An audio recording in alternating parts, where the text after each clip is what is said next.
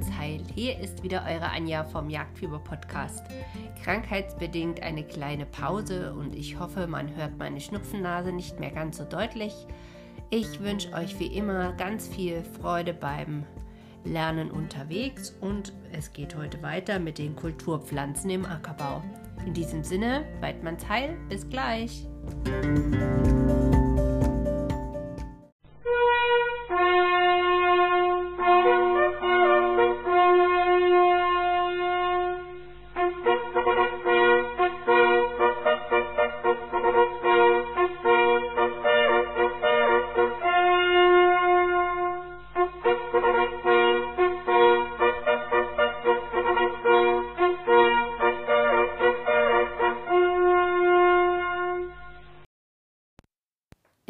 heutigen Folge wollen wir uns mit den landwirtschaftlichen Kulturpflanzen ein bisschen intensiver auseinandersetzen und dazu schauen wir uns erstmal an, wie wir die überhaupt einteilen können.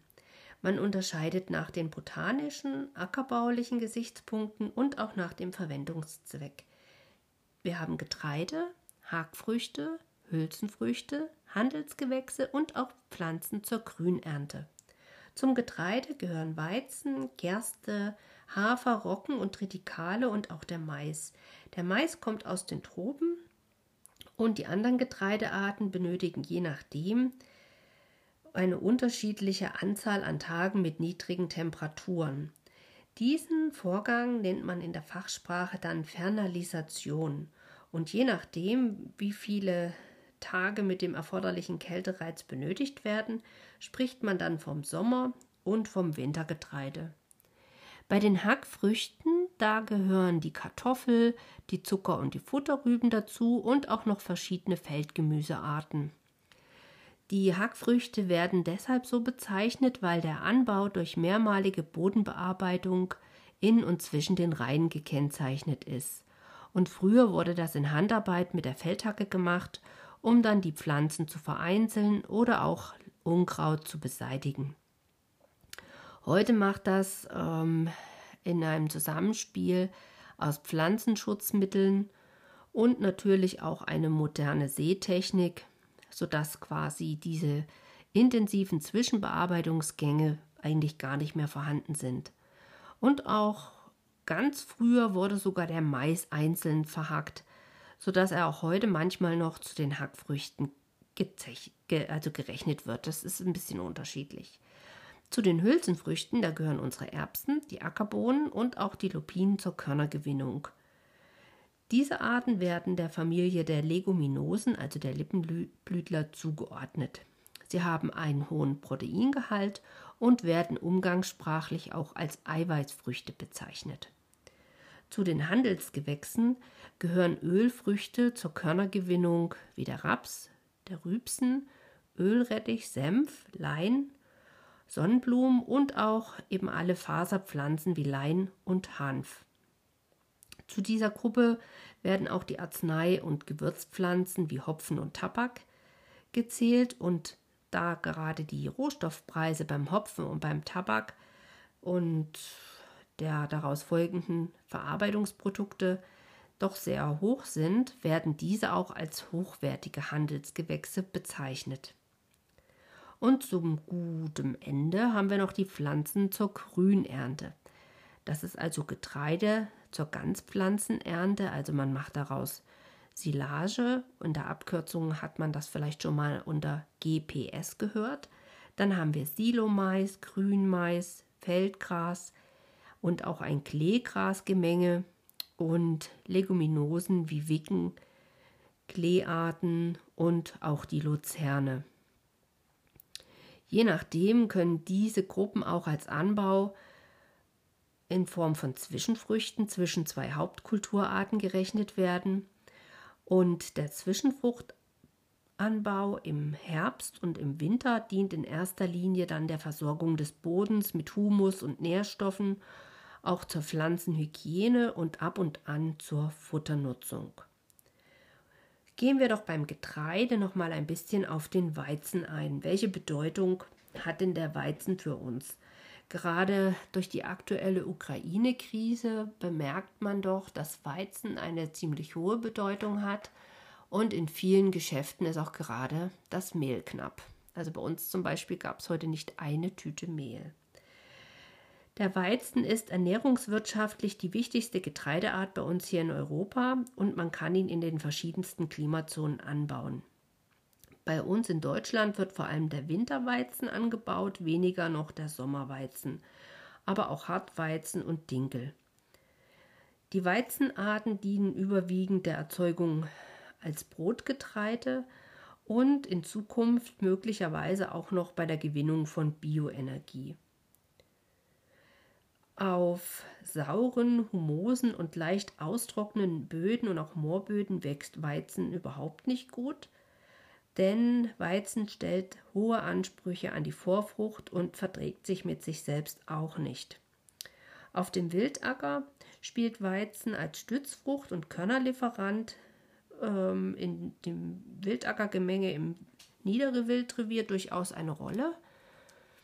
Und der Rocken zum Beispiel ist im kühlen und feuchten Klima Nordeuropas die wichtigste Getreideart und er wächst zum Beispiel auf nassen und untrainierten Böden überhaupt nicht. Rocken ist die kälteresistenteste Getreideart und auf Neuland dann sogar eine Pionierpflanze. Auch Winter- und Sommerrocken werden vor allem zur Gewinnung von Brotgetreide angebaut, aber auch als Futterpflanze, weil sie schon im zeitigen Frühjahr hohe Erträge bringen kann. An die Vorfrucht selber stellt der Rocken keine großen Ansprüche und er verträgt sich auch mit sich selbst. Auf Wildäckern wird dann sehr gerne der mehrjährige Waldstaudenrocken oder auch der Johannisrocken angebaut, alleine oder auch im Zusammenspiel mit anderen Pflanzen. Auch im Wald auf Kahlschlägen kann man Rocken anbauen. Und der Rocken ist eine sehr gute Esungspflanze, vor allem für unser Schalenwild. Der Rocken ist im äußeren Erscheinungsbild ähnlich dem Trigicale, einer neueren Kreuzung aus Weizen und Rocken. Triticale ist ein Futtergetreide, was vor allem in der Tierfütterung seine Verwendung hat. Dann haben wir einen schon seit wirklich langer Zeit bekannten der Pflanze den Waldstaudenrocken. Das ist eine weitere Variation vom Rocken. Der spielt zwar keine große Rolle in der Landwirtschaft, aber eben als Wildäsungspflanze, vor allem auf ungünstigen Standorten oder wenn man quasi Gelände urbar machen möchte. Also alles, was zum Beispiel bisher nicht als Wildacker genutzt wurde. Er ist in der Anbauart zweijährig und eben äußerst anspruchslos und sehr winterhart. Im ersten Jahr bildet er Horste zur Grünesung und im zweiten Jahr dann ehrentragende Halme und die werden dann sehr gerne vom Wild geäst. Tja, wozu benötigt man denn dann die Gerste? Die Gerste gibt es auch wieder als Winter- und Sommergerste und ist unsere älteste angebaute Getreideart überhaupt. In der Regel brauchen wir die Gerste als Braugerste und auch als Futtergetreide. Sie hat die kürzeste Vegetationszeit bei den Getreidearten, das geringste Wurzelsystem und auch den geringsten Wasserverbrauch. Auch sehr unempfindlich gegen Kälte und Nässe. Empfindlich reagiert sie jedoch bei sauren Böden und auch sauren Düngemitteln. Sie stellt von den ganzen Feldfrüchten die höchsten Ansprüche an die Vorfrucht. Und für den Wildacker spielt die Gerste auch als Stützfrucht und Körnerlieferant eine Rolle. Schauen wir uns den Hafer mal an. Der Hafer hat ja keine Ähre, sondern eine Rispe und er wird als Körnerfrucht für die Gewinnung von Haferflocken zum Beispiel angebaut oder auch als Futterhafer. Er ist im Bereich Grünfutter und Heufuttergewinnung also nicht von maßgeblicher Bedeutung und es ist eine sehr unsichere Getreideart, weil sie sehr abhängig ist von den Niederschlägen, von der Wasserhaltefähigkeit des Bodens und grundsätzlich kann man den Hafer fast überall anbauen, nur nicht auf trockenen Sandböden. An die Vorfrucht stellt der Hafer keine Ansprüche. Er kann nach allen Getreidearten angebaut werden, wobei man sagt, Hafer nach Hafer ist nicht so empfehlenswert, weil die Hafernematoden als Krankheitserreger durchaus in diesem Fallen auftreten können. Der Hafer ist eine sehr gute Wildackerpflanze, weil sie Grünäsung und Körner bietet und auch als Pionierpflanze auf ganz frisch gerodeten Flächen kann man den Hafer sehr gut einsetzen. Ich hatte es vorhin schon kurz erwähnt, der Mais ist kein einheimisches Getreide. Er kommt aus Amerika und wurde dort schon sehr lange vor unserer Zeitrechnung angebaut. Wir nutzen ihn zur Körnergewinnung sowohl für unsere eigene als auch für die tierische Ernährung. Er kann als Grünpflanze siliert werden und auch als Grünmais verfüttert werden. Auf die Fläche bezogen bringt der Mais die reichsten Erträge. Deshalb ist er natürlich auch weltweit in der Landwirtschaft wirklich sehr vielfältig vertreten. Und was noch dazu kommt, sein kompletter Anbau, seine Ernte und auch die Wildkraut- und Schädlingsbekämpfung kann voll mechanisiert durchgeführt werden. Es wurden deshalb natürlich auch immer neuere Sorten mit kürzerer Vegetationszeit gezüchtet und so haben die natürlich auch zu einer Ausbreitung nach Norden und auch in höhere Lagen beigetragen. Seine Verwendung dient also der menschlichen Ernährung, es ist im Futtermittel und es ist auch ganz wesentlich bei der Gewinnung von Bioenergie. Der Mais ist hinsichtlich der Böden und auch der Niederschläge sehr anpassungsfähig. Am besten wächst er allerdings auf tiefgründigen, gut durchlüfteten Lehmböden.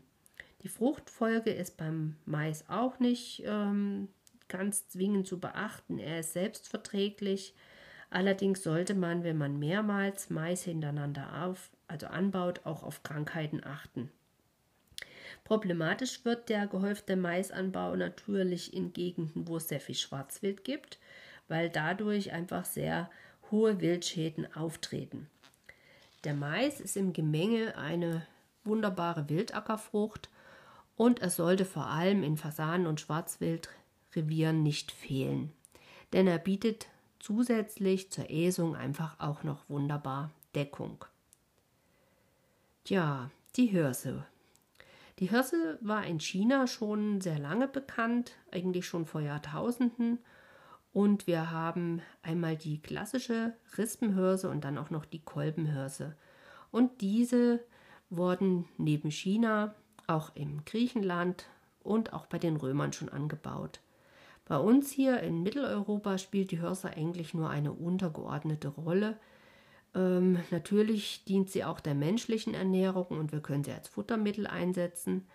In der Industrie wird daraus vor allem Traubenzucker, Stärke, Speiseöl und ähm, Eiweißpräparate gewonnen. Hirse hat einen hohen Anspruch an Wärme, aber einen nur sehr geringen Anspruch an Feuchtigkeit. Auch an dem Boden werden keine besonderen Ansprüche gestellt. Bei uns wächst Hirse besonders gut auf Sandböden, weil die sich sehr rasch erwärmen. Auch bei der Vorfrucht ist bei der Hirse nicht viel zu beachten. Besonders in Rebhuhnrevieren ist die Hirse eine sehr oft und gern genutzte Wildackerpflanze, weil sie zum einen dem Geflügel Deckung und Esung bietet und sie zum anderen in Reinkultur oder auch in Gemenge angebaut werden kann. So viel zu den ganzen Getreidearten. Auch die Kartoffel kommt nicht von hier. Die Kartoffel kommt aus Südamerika und die Knolle dient der menschlichen Ernährung, das ist klar. Aber auch als Futterkartoffel kann sie verarbeitet werden und wir kennen es alle als Pommes, Chips, Knödel, Stärke und natürlich auch Alkohol. Unsere Kartoffeln können wir auf fast allen Böden anbauen. Nicht angebaut werden sollte sie auf tonigen oder besonders trockenen Sandböden. Auch hier ist bei der Vorfrucht nichts großartig zu beachten, sie ist mit sich selbst verträglich. Aber auch hier müsst ihr wieder darauf achten, wenn man mehrfach Kartoffelanbau hintereinander macht, dass wir da öfter den Kartoffelkäfer finden und auch andere Krankheiten sich ausbreiten können. In Hochwildrevieren und auch in Schwarzwildrevieren ist die Kartoffel eine wunderbare Wildackerpflanze. Sie kann zur Ablenkung von Wildschäden an landwirtschaftlichen Kulturpflanzen dienen und ist relativ anspruchslos, also sehr einfach anzubauen.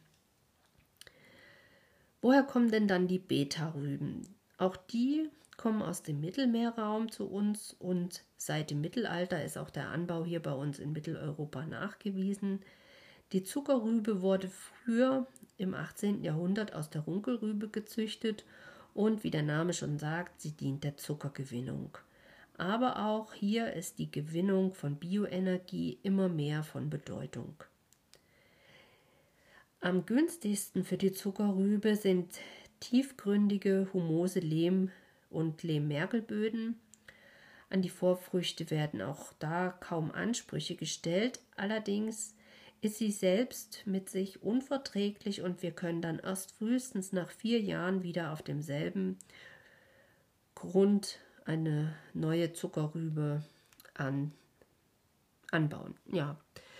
Zuckerrüben spielen auch als gehaltvolles Saftfutter im Schalenwildrevier eine doch hervorragende Rolle und Zuckerrübenblätter können auch dort als Futtermittel eingesetzt werden.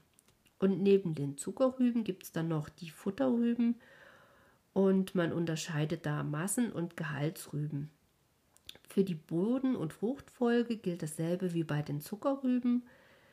Es ist wichtig, dass man weiß, dass sie ein hervorragendes Saftfuttermittel für alle Schalenwildarten sind, aber auch für unsere Hasen, Kaninchen und Fasane. Dann haben wir noch leckere Kohl- und Steckrüben und die Wasser- oder Stoppelrübe. Die stammen aus dem Mittelmeerraum. Sie haben noch weniger Ansprüche an den Boden als die Beta-Rüben und sie werden in der Landwirtschaft bei uns vor allem als Zwischen- und Stoppelfrüchte zur Futtergewinnung angebaut. Die Stoppelrübe ist auch eine sehr gute Essungspflanze für unser Wild, weil sie Temperaturen bis minus 10 Grad aushält. Dann haben wir noch die Moorrüben oder die klassische Möhre. Die kommt aus Kleinasien und sie ist empfindlich gegenüber Nässe und Trockenheit. An dem Boden stellt sie keine großen Ansprüche, aber man muss darauf achten, dass eben Wildkrautfreiheit herrscht, weil sie sonst einfach sehr leicht überwuchert wird. Im Niederwildrevier sollten Futtermöhren durchaus als diätische Wildfutterpflanze angebaut werden, weil sie einfach ein sehr vitaminreiches Zusatzfutter darstellt.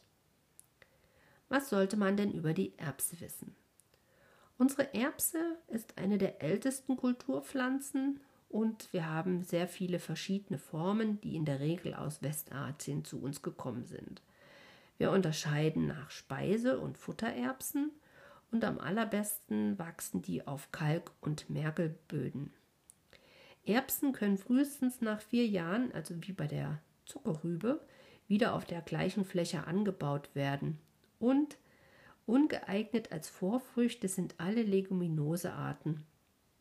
Für die Wildäcker sind die Futtererbsen in den Saatenmischungen auch mit dabei, weil sie sowohl der Grünäsung als auch der Körneräsung dienen. Und man kann sie unter Umständen sogar auch als Reinsaat auf dem Wildacker anbauen. Die Ackerbohnen selber kommen auch aus dem Mittelmeerraum und Südwestasien. Wir ernten hier vor allem die sehr eiweißreichen Körner und es gibt auch noch kleinkörnige Sorten, die werden dann mehr zur Grünfütterung und Gründüngung genutzt. Am besten wachsen die Bohnen auf schweren, kalkreichen und wasserhaltigen Böden, die allerdings keine Staunässe haben sollten. Mit sich selber ist sie im Anbau unverträglich und auch andere Leguminosearten sind als Vorfrucht nicht geeignet. Am besten baut man sie nach Getreide an. Auch auf dem Wildacker sind die Ackerbohnen als Grünfutterpflanzen und als Körnerlieferanten ein wichtiger Bestandteil. Dann gibt es noch Wicken. Da unterscheiden wir auch wieder Winter- und Sommerwicken. Zu den Winterwicken gehört die Zottelwicke und zu den Sommerwicken die Saatwicke. Für unsere Ernährung äh, sind sie bedeutungslos und auch als Körnerlieferant nicht wirklich interessant, aber als Futterpflanze. Die Bodenansprüche sind gering und man kann sie auch noch in rauen Lagen anbauen. Als Leguminosenart muss in der Fruchtfolge dann darauf geachtet werden, dass sie halt auch wieder mit sich selber nicht verträglich sind und man kann sie auf dem Wildacker mit Rocken und Weidelgras anbauen. Jetzt haben wir ja schon ein paar Mal von den Lupinen gehört. Auch die kommen aus dem Mittelmeerraum und bei uns hat eine doch große landwirtschaftliche Bedeutung die gelbe Lupine, die schmalblättrige Lupine und die weiße Lupine. Wir nutzen sie vor allem als Grünfutter, aber auch zur Körnerernte. Am besten wachsen die Lupinen auf sehr warmen Böden, aber die dürfen nicht zu schwer sein. Als Vorfrüchte sind auch hier andere Leguminosearten zu vermeiden und in der Fruchtfolge kommen sie, so wie die Wicken, am besten nach dem Getreide. Für den Wildacker nutzt man am besten die gelbe Süßlupine und die perennierende, also Ausläufer treibende und mehrjährige Bitterlupine. Dann gibt es ja auch noch die Sojabohne. Auch sie kommt nicht von hier, sondern aus Südostasien. Die Chinesen haben sie bereits 2700 Jahre vor Christus angebaut und sie ist ein wichtiges Grünfutter, Körner und auch Gemüselieferantenpflänzchen. Die Körner haben bei der Sojabohne den höchsten Nährstoffgehalt aller unserer Kulturpflanzen. Sie lassen sich zu den unterschiedlichsten Nahrungsmitteln weiterverarbeiten Allerdings hat die Pflanze einen hohen Wärmeanspruch und deshalb spielt der Anbau von Soja bei uns in Mitteleuropa überhaupt keine Rolle. Natürlich wird in den aktuellen Zeiten des Klimawandels auch daran geforscht und entwickelt, um vielleicht auch Sorten zu finden, die bei uns in den Breitengraden wachsen können. Aber wie schon gesagt, Soja braucht eine warme, tiefgründige lockere und lehmige Bodenumgebung. Auch als Grünäsungspflanze ist sie grundsätzlich auf dem Wildacker möglich. Jetzt im Frühling sehen wir ganz oft wieder den Raps. In der Regel ist bei uns der Winterraps, der angebaut wird und ab und an auch mal Sommerraps. Genutzt werden für die Ölgewinnung die Körner, die einen Ölgehalt von über 40 Prozent haben können und auch als Bioenergiepflanze zur Herstellung von Treibstoff, also Biodiesel, spielt der Raps eine große Rolle. Auch als Grünfutterpflanze oder auch im Zwischenfruchtanbau ähm, ist er nicht unwichtig. Am besten wächst der Raps auf tiefgründigen Lehmböden. Und er hat eine sehr schlechte Selbstverträglichkeit. Auf dem Wildacker ist der Raps eigentlich mit die wichtigste Anbaupflanze überhaupt. Es gibt spezielle Futtersorten, die man dann in Reinsaat, aber auch im Gemenge mit anderen Pflanzen anbauen kann. Und je nachdem, wann man den Raps ausgesät hat, kann er dann dem Wild ganzjährig fast als Esungspflanze zur Verfügung stehen und beim Niederwild ist es auch eine wichtige Deckungspflanze. Dann haben wir, ich glaube, schon fast Nee, noch nicht fast zuletzt, aber dann kommt schon mal der Rübsen. Der spielt eigentlich überhaupt keine Rolle. Seine Bedeutung liegt eigentlich eher darin, dass er in rauen Lagen und auch auf ärmeren Standorten als der Raps angebaut werden kann. Auch ihn gibt es als Sommer- und Winterart und im Wildacker wird er auch entweder als Reinsaat oder im Gemenge angebaut. Ich habe vorhin schon erwähnt, es gibt auch noch den Senf und im aktuellen Tagesgeschehen habe ich jetzt in den letzten Tagen sogar einmal Nachrichten gehört, dass man davon wieder abkommt, den Senf nur im Ausland anbauen zu lassen und ihn dann zu importieren. Und man will in diesem Jahr wieder vermehrt Senf bei uns in den eigenen landwirtschaftlichen Gebieten anbauen. Ja, Senf ist eine alte Heil- und Gewürzpflanze und eine Sommerölpflanze noch dazu. Die Ansprüche sind wie beim Rübsen. Sie ist eine sehr kurzlebige Futterpflanze im Sommer und wird sehr häufig als Zwischenfrucht angebaut. Dann haben wir noch den Ölrettich, der gehört zu den ältesten Ölpflanzen überhaupt und wird bei uns hier in Mitteleuropa hauptsächlich als Futterpflanze genutzt. Es werden dafür in der Regel leichte bis mittlere Böden benötigt. Man kann den Ölrettich mehrfach auf derselben Fläche anbauen und im Wildacker ist auch er eine sehr wichtige Äsungs- und Deckungspflanze, die wieder alleine oder in Zusammenspiel mit den anderen Pflanzen angebaut werden kann. Die Sonnenblumen, wer kennt sie nicht, wenn sie dann in großen Feldern im Herbst ähm, gute Laune verbreiten.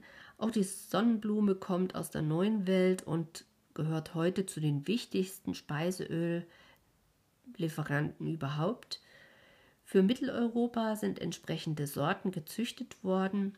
Man kann sie als Futterpflanze nutzen, aber auch als Zwischenfruchtpflanze und sie wächst im Grunde auf fast allen Böden. Die Sonnenblume ist nicht frosthart, und im Wildacker ist sie eine wichtige Deckungspflanze und auch eine Stützfrucht. Die Luzerne gehört zu den leistungsfähigsten Futterpflanzen überhaupt hinsichtlich ihrem Ertrag, dem Nährstoffgehalt und auch der Sicherheit des Ertrages.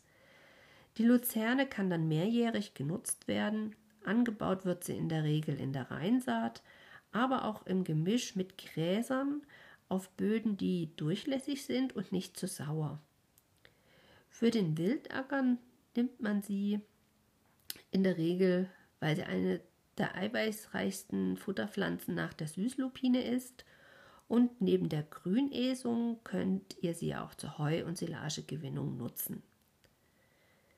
Eine weitere wichtige Pflanze ist der Rotklee.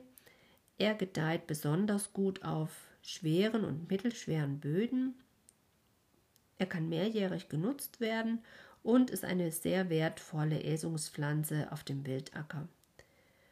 Und auch auf jeder Wildwiese sollte er in einer großen Menge vertreten sein. Weitere wichtige Kleearten in zum Beispiel Saatmischungen für die Wildäcker oder auch die Wildwiese sind Schwedenklee, Inkarnatklee, Weißklee, Gelbklee Alexandrinerklee, der ist allerdings nicht winterhart, Hornklee und Wundklee. Ja, werfen wir vielleicht noch einen kleinen Blick auf den Futterkohl. Was ist alles Futterkohl? Da fällt rein der Blattstammkohl, der Markstammkohl und auch der westfälische Furchenkohl. In der Landwirtschaft spielt der Kohl in der Zwischenfruchtanbau eine sehr große Rolle, weil er sowohl Futterpflanze ist als auch Gründüngungspflanze. Auch hier auf dem Wildacker kann man wieder die verschiedensten Kohlarten anbauen und sind neben dem Esung ähm, nutzen auch wieder Deckungspflanzen. Dann haben wir noch den Buchweizen. Früher wurde der natürlich auch zu unserer eigenen Ernährung genutzt.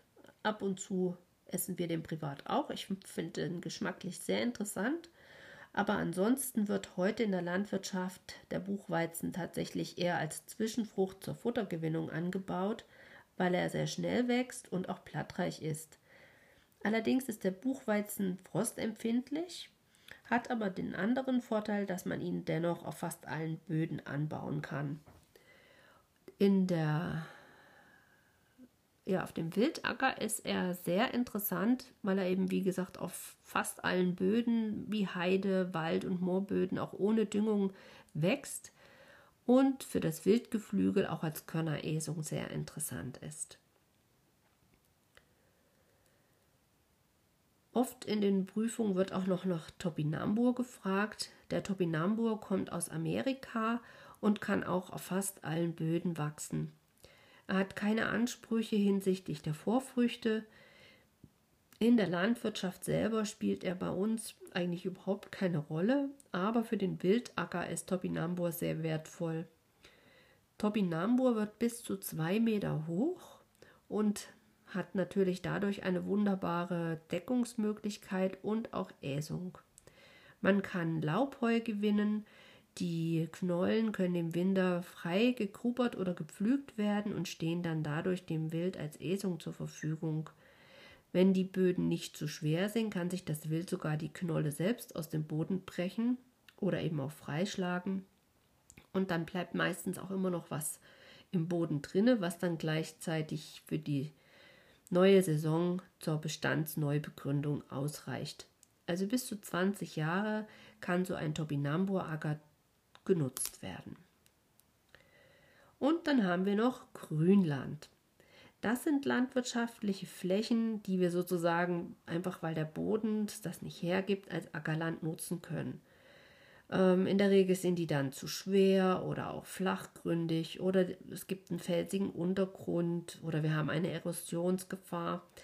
Auch eine Überschwemmungsgefahr ist zu beachten oder wenn es dort eben sehr oft Niederschläge gibt, wenn es sehr uneben ist. Und in der Regel finden sich deshalb Grünlandstandorte Standorte häufig in unseren Mittelgebirgslagen und sie sind dann klassischerweise natürlich auch die Heimat für unsere Nutztierhaltung. In der Regel nutzt man das Grünland als Wiese oder Weide man kann das als Mähweide machen, wo dann der erste Aufwuchs Mitte Mai als Silage und dann Mitte Juni als Heuschnitt genutzt wird und dann im nächsten Verlauf des Jahres bis in den Herbst hinein beweidet wird.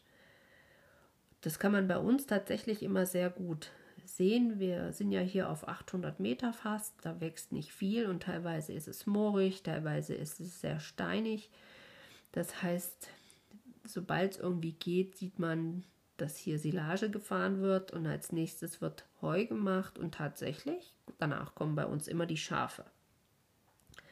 Tja, also je nachdem, wo wir uns gerade befinden, kann das dann extensiv oder intensiv genutzt werden. Extensiv ist zum Beispiel eine Standweide, eine Hutung oder eine Alm und intensiv ist die Umtriebweide, die Portionsweide oder auch die Wechselweide. Und je nachdem wird das dann ein bis drei, vier Mal im Jahr entsprechend umgenutzt. Je intensiver Grünland genutzt wird, das heißt, je weniger Dünger, vornehmlich Stickstoff eingesetzt wird und je geringer die Anzahl der jährlichen Nutzungstermine ist und damit natürlich auch die Ertragsleistung, je höher ist der Anteil an Kräutern, den wir hier finden und Deshalb kann man immer sehr schön erkennen, welche Wiese intensiv genutzt wird. Und dann gibt es bei uns zum Beispiel so ein Förderprogramm. Ich weiß gar nicht genau, ob das auch mit zur Natura 2000 gehört. Da wird eben tatsächlich nur ein einziges Mal im Jahr Heu gemacht. Sehr spät, wenn sich die Gräser ausgesät haben, meistens in der Regel Ende Juli. Und erst danach kommt noch ein paar Mal der Schäfer vorbei und ansonsten war es das. Und auf diesen Wiesen gibt es eine unwahrscheinliche Vielzahl an Pflanzen. Also das blüht dort, das summt dort und daneben, wenn ich, also ich habe tatsächlich direkt eine Wiese von der Art und eine von der anderen Art hinter meinem Haus. Bei den anderen, da hast du eben grün. Im Frühjahr nochmal mega viel Löwenzahn und das war's dann. Sehr schade immer. Tja, zurück zu den Sonderkulturen. Da fallen rein die ganzen Obstpflanzen, Wein, Gemüsepflanzen, Hopfen, Gewürz- und Heilpflanzen, Zierpflanzen und auch der Tabak. Und der Anbau von Sonderkulturen hat natürlich auch Folgen hinsichtlich Ersatzpflichten bei Wildschäden. Und die Einteilung ist hier länderweise sehr unterschiedlich. So gehören zum Beispiel in Rheinland-Pfalz die Weinberge zu den Sonderkulturen und in Baden-Württemberg nicht. Ich hoffe, ich habe euch nicht zu viel theoretisches Wissen zugemutet und im Zweifelsfall hört euch die Folge einfach ein, zwei Mal an, damit ihr das alles verdauen könnt. In diesem Sinne, bis bald, eure Anja.